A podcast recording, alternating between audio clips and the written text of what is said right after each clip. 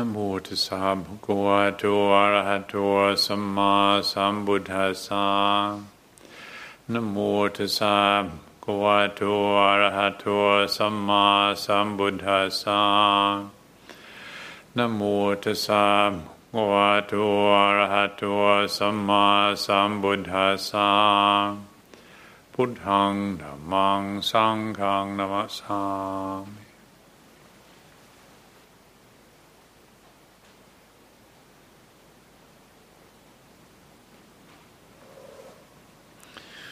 As most of you would know, the uh, monastic community here are on our winter retreat, our three month winter retreat, and we're one month into that, one third of the way through our retreat.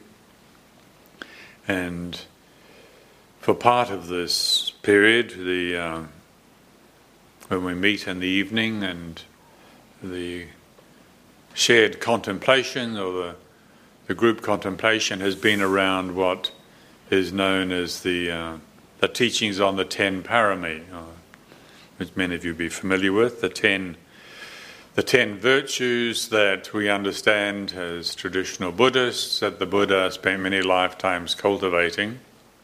And in the end, these virtues or these forces contributed to the transformation of consciousness, which we talk about as enlightenment or liberation, the, the purification of consciousness that meant that from that point onwards the Buddha simply wasn't capable of operating from a place of greed, aversion, or delusion. The heart was, as is uh, described, perfectly pure.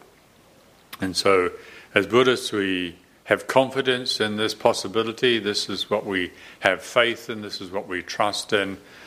That it is possible for human beings to experience this realization. It's not just a matter of uh, putting up with the difficulties of life and then making the most of the good bits, but rather that we optimize on this opportunity we have and see this human being, this human existence, as like the raw condition that is something that we can cultivate or develop with the trust in this possibility that perfect wisdom and perfect compassion was the Buddha's experience, and here we are many, many centuries later still experiencing the benefits of that.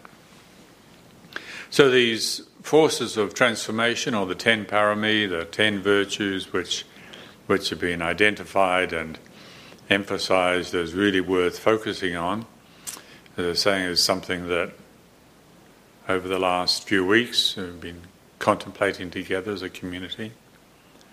And part of what's really important about these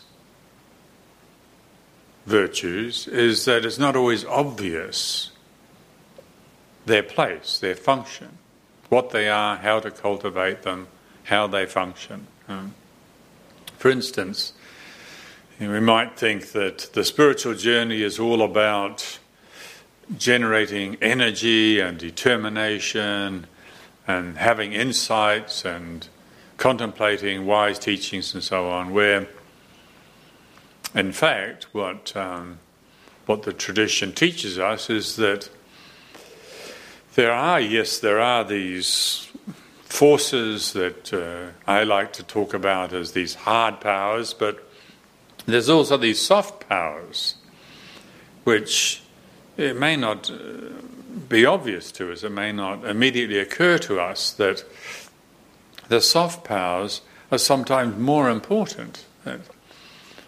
Like the very foundation, the very beginning of these, this list of the ten virtues of the laid out is it begins with uh, with generosity, hmm.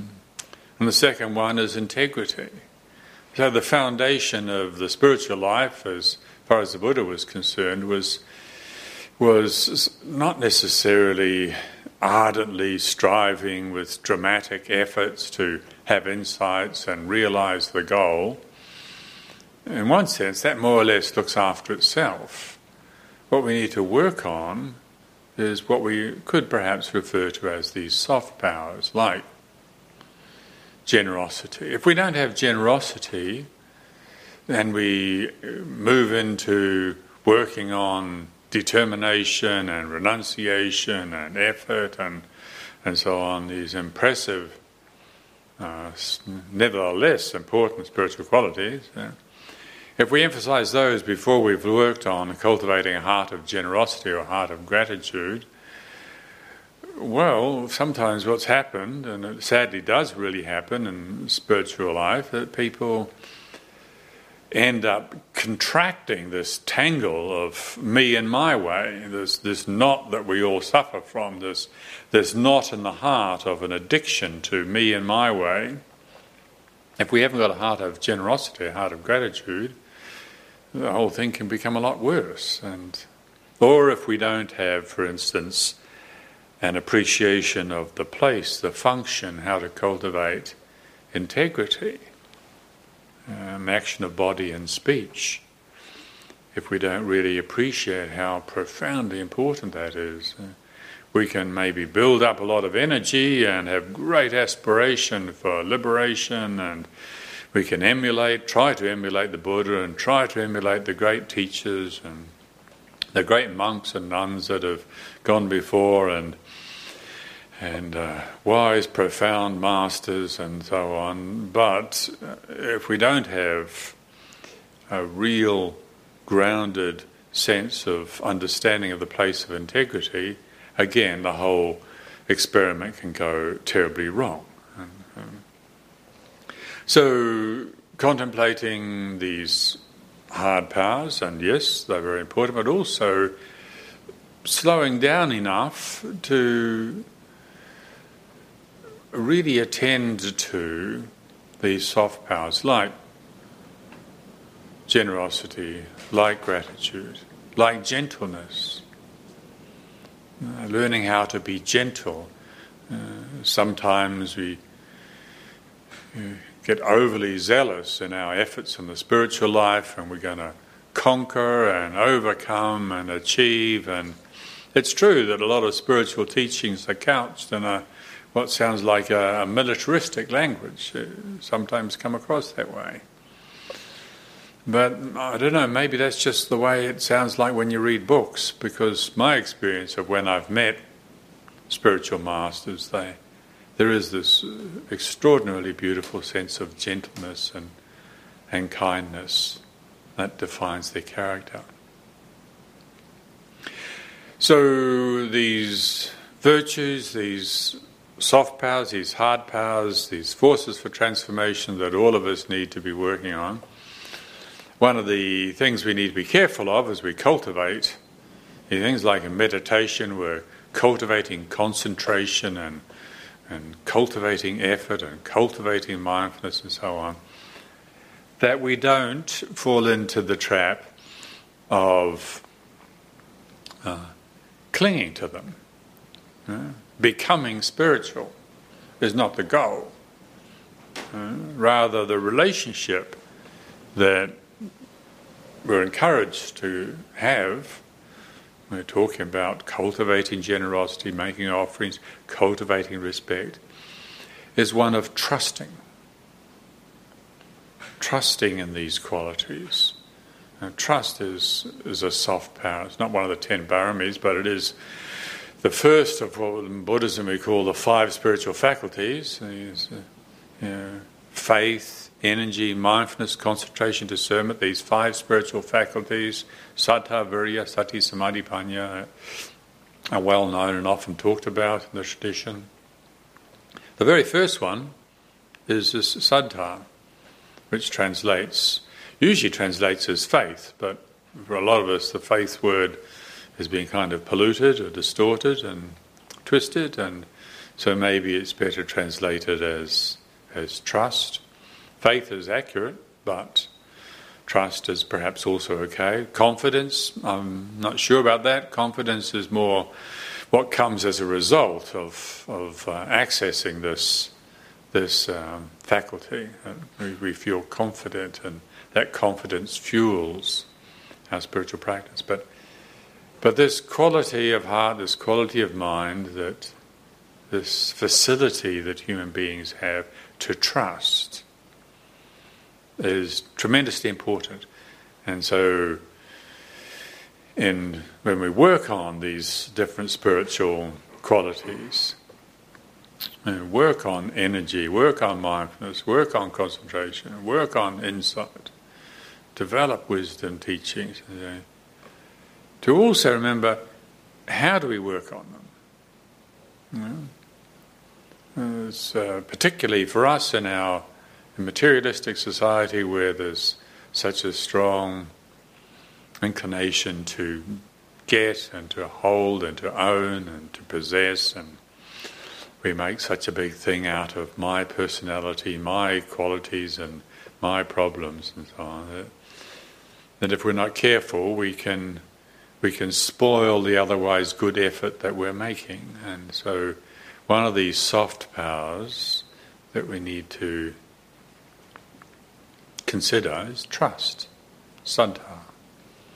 Really, to really consider it in our outer world, to consider it inwardly, to consider what it is, to see how it functions, to see how to develop it, to see how to protect it. Yeah, so it's tremendously important. And it's not necessarily, again, like some, some of the hard powers I was talking about, it's not necessarily obvious. I sometimes think of, of faith or trust as being like the fragrance of a flower. That, you know, like uh, you've got a rose bush, the thorns of a rose bush. I mean, you, you can get that. The thorns are obvious. You can get spiked by the thorns or or the, the woodiness of honeysuckle, the woodiness, you know, honeysuckle is very beautiful, and there's this, you know, the very woody things are very tough and get blown around, but they survive.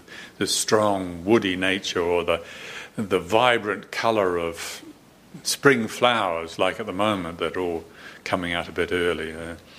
You can get that, you can get the colour, and but the fragrance, it's not yeah, it's not quite the same. It's more subtle, isn't it?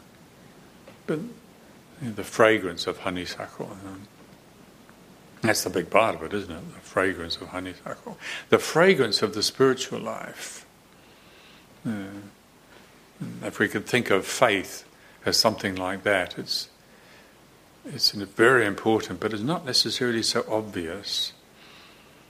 And if we don't stop and learn how to value faith or trust or saddha, then we can lose it. So we, we need to really we need to really protect it, to come to understand it, what it is, how it functions, how to cultivate it, and to protect it. You know, to contemplate that it's faith that brought us here. It's trust. We don't know. We don't know there's any point in taking up the spiritual exercises. We don't know that the Buddha had it right. I mean, the Buddha 2,500 and something years ago, and you go to the garden centre and see all these goofy looking Buddhas, or even at Tesco's these days they sell Buddha images, and people sometimes stick incense in the Buddha's head, and sometimes they use it as a doorstop. And what is it with the Buddha anyway? Is the Buddha, you know, he was this Indian guy, and what is it about the Buddha? He's kind of popular. Richard Gere's into the Buddha, and so, what do we know about the Buddha? Well, we don't know that much about the Buddha. We don't know that much. They didn't have computers in those days. They didn't even write stuff down, important stuff. They just memorized it and recited it. It was 500 years after the Buddha died before they really started to write things down. So, who knows, really? But we trust, don't we? We trust in something. There's something there we recognize. There's something that's lasted 2,500 years that, that, that, that rings true. That, and so we trust in the Buddha. It's the trust that brought us here. It's trust that introduces us. It's trust that motivates us to pick up the spiritual disciplines. And if we don't protect that trust, well, we can lose it. And, and so it happens on the spiritual journey that We may have trust, confidence, faith in the beginning, but as we the the heart knot of me and my way starts to untangle and energy starts to get released, it's not necessarily comfortable, painful, beautiful energy. Sometimes it's quite the opposite. It's very confusing, disorienting, painful energy. It's been locked away in our habits of clinging. Well, how do we sustain ourselves? Well, a lot of information, a lot of ideas maybe is not good enough. In fact, anybody who's lived the spiritual life for very long knows that it's trust, it's faith that sustains us. And it's not the same as belief. beliefs are perhaps something more to do with what goes on in our heads, concepts, ideas. But trust is a heart quality, it's a feeling, and it's profoundly important. Yeah. To use another image, I find fits when we're contemplating trust. For me, it's like when you're learning how to float, when you go swimming in the ocean and you're doing swimming as I used to like to do, swimming long distance, and you get tired. What do you do? You just roll over on your back and just float, breathe and float, and just the, the water holds you. But the first time you learn how to do this, yeah, well, we don't know we can do it. In fact, there's a good reason to suspect that we can't do it because water, you know, it's not like this solid oak floor we've got here. If you lie down the solid oak floor here, there's all sorts of good reasons to strongly expect that you're not going to fall through it. It's going to support you. But floating on water, how do you do it? Well, those of you that have done it know that you've got to let go of distrust. We've got to let go of distrust until the breathing becomes just right, relaxed breathing, and then Sure enough, the body floats. And the water does hold us, but it takes this disposition of trusting rather than rather than what? If we want to understand the faculty of trust, uh, one aspect of understanding is to see what happens when we don't have trust when we don't trust in a relationship, but we've got to live with somebody, what do we do? We try to control. Controlling, compulsive, willful controlling, is what the deluded ego does. And that's what the deluded ego is really masterful at, is controlling, willful controlling, manipulating. It loves it, it loves to be in charge. And in fact, it's the pain of this compulsive, willful controlling that, for many of us, uh, motivated our doing this. It's, it's just so inadequate, so unsatisfactory, uh, and so energy extravagant to always be trying to control life. And it just doesn't work. You know, trying to, trying to control or trying to control the body. I mean, that's already difficult enough. The thing gets old on you and painful. You, things don't work like you want them to. And we take this body so seriously. This is me. This is my body. Look in the mirror and you know take photographs of it and post photographs to people. Like, this is me, and they, we actually haven't got a lot of control over it. Um, you maybe you know, wash it and keep it clean and exercise it, and, but you can't stop it from getting sick. You can't stop it from getting old. I mean, you can't stop it from dying. Hmm. So that's a failure. Now, compulsive tendency to want to control the body just doesn't work. It's not actually mine. It's an aspect of nature. And the mind, the, you know, our moods, my goodness, trying to control our moods. You, you, know, you get into a, you get into a bad mood, and it's just thoroughly inconvenient to be in a bad mood. You've got to go for an interview, or you've got to see somebody, and you're just feeling really grumpy and miserable, and and you know, kind of try to snap out of it. It just doesn't work. You maybe sometimes to some degree, you've got some willful control over it. And you might want to put a lot of energy into becoming masterful at controlling, but sooner or later we're going to fail. It just doesn't work that way. Like the body, we can't control our moods. You lose somebody you love, and and there's gut ripping sadness emerges, even if it's somebody that you expected to pass away. When they've gone, and there's this sadness emerges, it may not be convenient. You can't control it. Anger, somebody who we thought we could trust, uh, betrays us. Anger comes up, and I've got to get out of this. I've been doing all these spiritual exercises all these years. I should know better than this. Well, all this, how we should be, uh, trying to control, doesn't work past a certain point. But that's what the deluded ego does. Yeah. And if we don't have conscious capacity for trusting, then maybe we'll end up being a victim of this addiction, this habit of controlling all the time. And as we get older, maybe it gets more difficult. Uh, uh, more and more denied life that we feel we have to control. And how are we going to meet it? Well, the spiritual solution to that is meeting it with conscious faith. Yeah. Not naive faith, but a conscious faith, inspected faith, tried and tested, cultivated capacity for trusting. Uh-huh. Trust has the, has the potential to outshine these habitual tendencies of controlling. But this is not something to believe in, this is something to cultivate. And we cultivate it uh, in our outer relationships with the world and also our inner world. And those of you that have our calendar hanging on your wall or sitting on your desk will have seen the photograph of our monastery in Thailand, Wat, Wat Nana.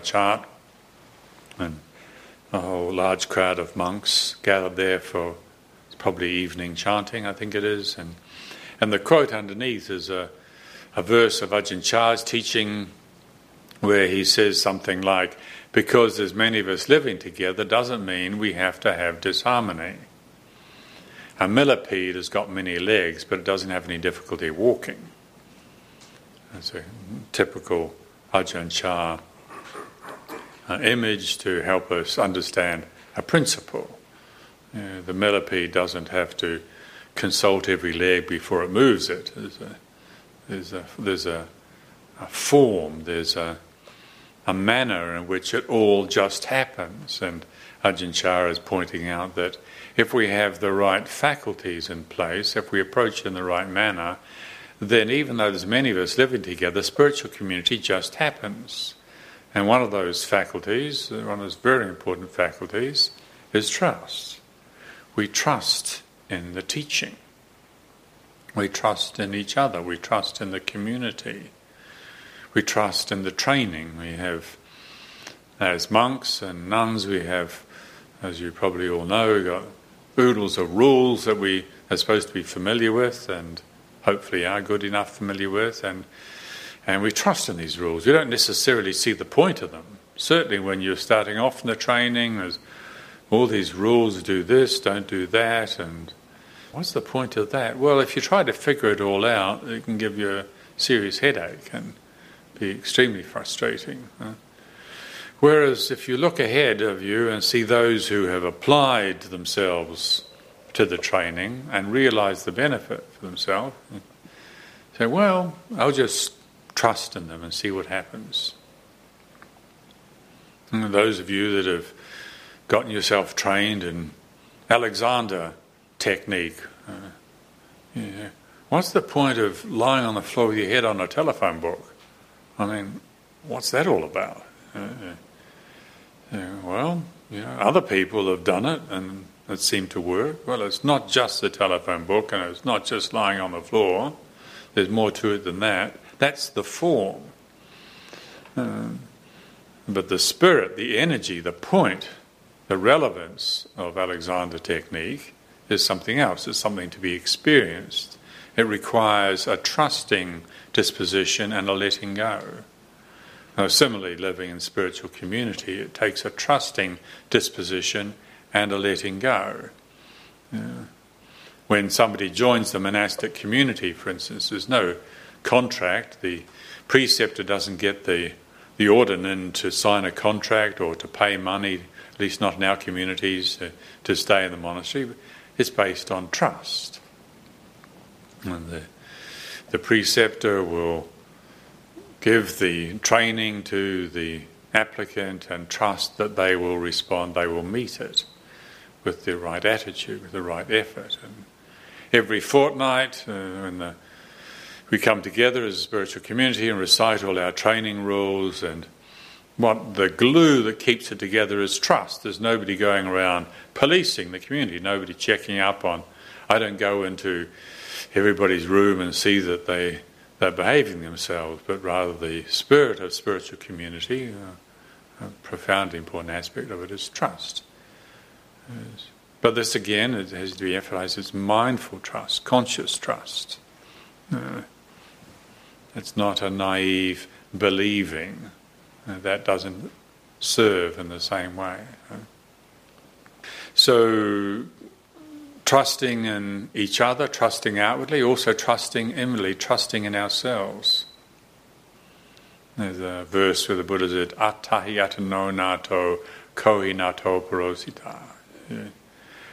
You are your own refuge, or oneself is one's own refuge. How could it be otherwise?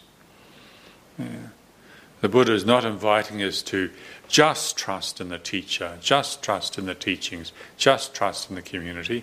But also, in fact, ultimately, these are to teach us how to trust in ourselves. You know, just like kids, you know, ideally have got trustworthy parents. They, they if they don't trust their parents, uh, they grow up in a state of anxiety and don't develop properly. And the potential for all sorts of beautiful possibilities is the deprived because they don't grow up in a trusting, safe environment. Yeah. But children don't grow up with their parents and become attached to their parents, ideally. Yeah. The relationship of trusting is, serves a purpose so that the child can grow up and become an adult that is in a position to be able to realize their potential in life. And, and, and similarly, with uh, in the spiritual life, we have the teachers, we have the teachings, we have the spiritual community, we have each other's company to encourage us. We trust in this, but the point of it is to grow up and realize that potential we have for, for really trusting in ourselves. Now, this is not trusting in the inflated, exaggerated sense of self importance that is the nature of the deluded ego. And this is rather, as I say, trusting yourself, it's talking about the direction of investigation, the direction to be seeking. We're seeking freedom. The Buddha wasn't telling us that the freedom is by believing in him or believing in what he said or believing in anything outwardly. The direction to be seeking freedom is inwards, in understanding for ourselves what it is, where it is, and how it is that we distort our seeing, our inner seeing, our consciousness. How do we distort, disfigure the heart so that it expresses itself with greed, aversion, and delusion uh, rather than radiant wisdom and compassion? The radiant wisdom and compassion that was exemplified by the Buddha and all the great teachers. That's why we bow to the Buddha as a, not because we project onto the Buddha all our ability, uh, but rather that we show in showing respect and showing trust to the teacher and the teachings, that within us, that potential becomes activated, becomes quickened. But again, to emphasize, we're trusting that potential. All these forces, whether it's the hard powers or the soft powers, uh, generosity, gratitude, kindness, hmm. trusting in these forces, not becoming them, not clinging to them. And the trust gets purified, hopefully, as we go along. Yeah.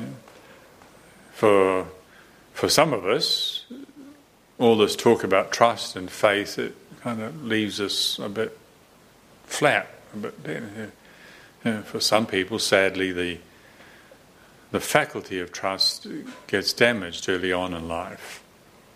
If you're betrayed uh, by those who we thought we could trust at the wrong time, in the wrong way, it can leave serious wounding. And, and before we can progress in life, in any dimension, certainly in the spiritual dimension, before we can progress very far, it's essential that we address this, this faculty, the ability to trust. It's trust that enables letting go. Hmm. Willful controlling is an expression of clinging, of distrust. And if we've seen the futility of that and we want to experience letting go, then it's really important that we cultivate this. And so if we are somebody who who has experienced that kind of wounding, for many it happens on the level of religion where you're sold some bad stories in the name of religion and you feel betrayed and if you're not careful you can not attend to that painful wounding and and close the door on that possibility. And, and, for many people, they, they do. They close the door on the possibility of spiritual development and and seek fulfillment, seek contentment in things that are inherently uh, unsatisfactory and uh, other false stories. So. the wise thing to do is, if we hear these teachings, uh, the possibility of realization of perfect wisdom, perfect compassion, and we, that rings true to us for whatever reason. And then we engage the capacity for trusting in it, not believing in it, not just clinging to it, but trusting in it and letting that be a guiding force in our lives. And, and if we do find it difficult, then yes, to find how do you heal distrust? Now, one of the ways that all of us will have some experience in it is loving kindness. Yeah. Loving kindness heals the wound of betrayal. If we get caught up in resentment and bitterness, then it just makes the wound worse. But if we hear the teachings on the potential for healing such a wound. And there's betrayal, distrust, and, uh, and then engage it in a skillful, careful, mindful, sensitive way.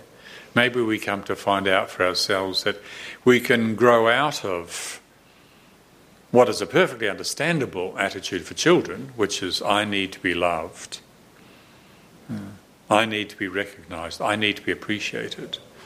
There's absolutely a stage where children go through where that's important, that's how it is.